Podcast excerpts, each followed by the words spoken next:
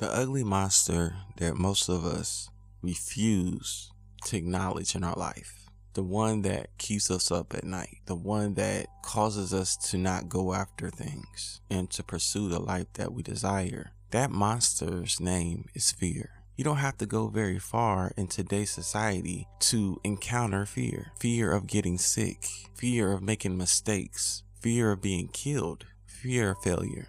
Fear is all around. We take all these actions to combat it, only to realize that our actions have been induced and influenced by fear. We are not responding to fear through faith. And the thing is, is that you cannot tell someone not to be afraid. You can say it, but if they're afraid, there's nothing that you can do to change that. They must let go of fear. So, what we must do today is focus on the fear that is haunting us, the fear that is tormenting our own lives. Because you can wear a mask and not be afraid. You're wearing a mask because you've been mandated to wear a mask by the government.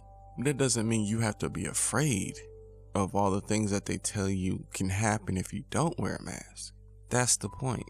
You can follow the laws and the mandates of this country without allowing the consequences to become the narrative that plays out in your head. Because whatever you do is not going to prevent anything from coming or not coming to you. Period. The truth is, if you really look and really look at your life, we are completely vulnerable in this society. We feel safe in our house because we can lock the doors, as if there's nothing that can harm us as long as we're inside. We trust that the water isn't polluted. We trust that our food isn't polluted. We trust that our air conditioner isn't passing bacteria issues into our life. We're comfortable in our own little bubble. Without faith, you cannot combat the fear in the issues that we can imagine daily. You must have faith, not of yourself, but of God. God is the only one that can protect us. God is the only one that can heal us. Having faith in a vaccine is not enough.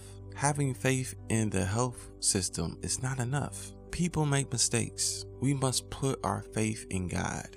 This is not the time to be afraid, but we will stay in our fear if we refuse to turn to God and acknowledge that He is the only one that can help us. Are you enjoying the Reset Your Life Now podcast? Subscribe and leave a review on iTunes or on your favorite podcast platform.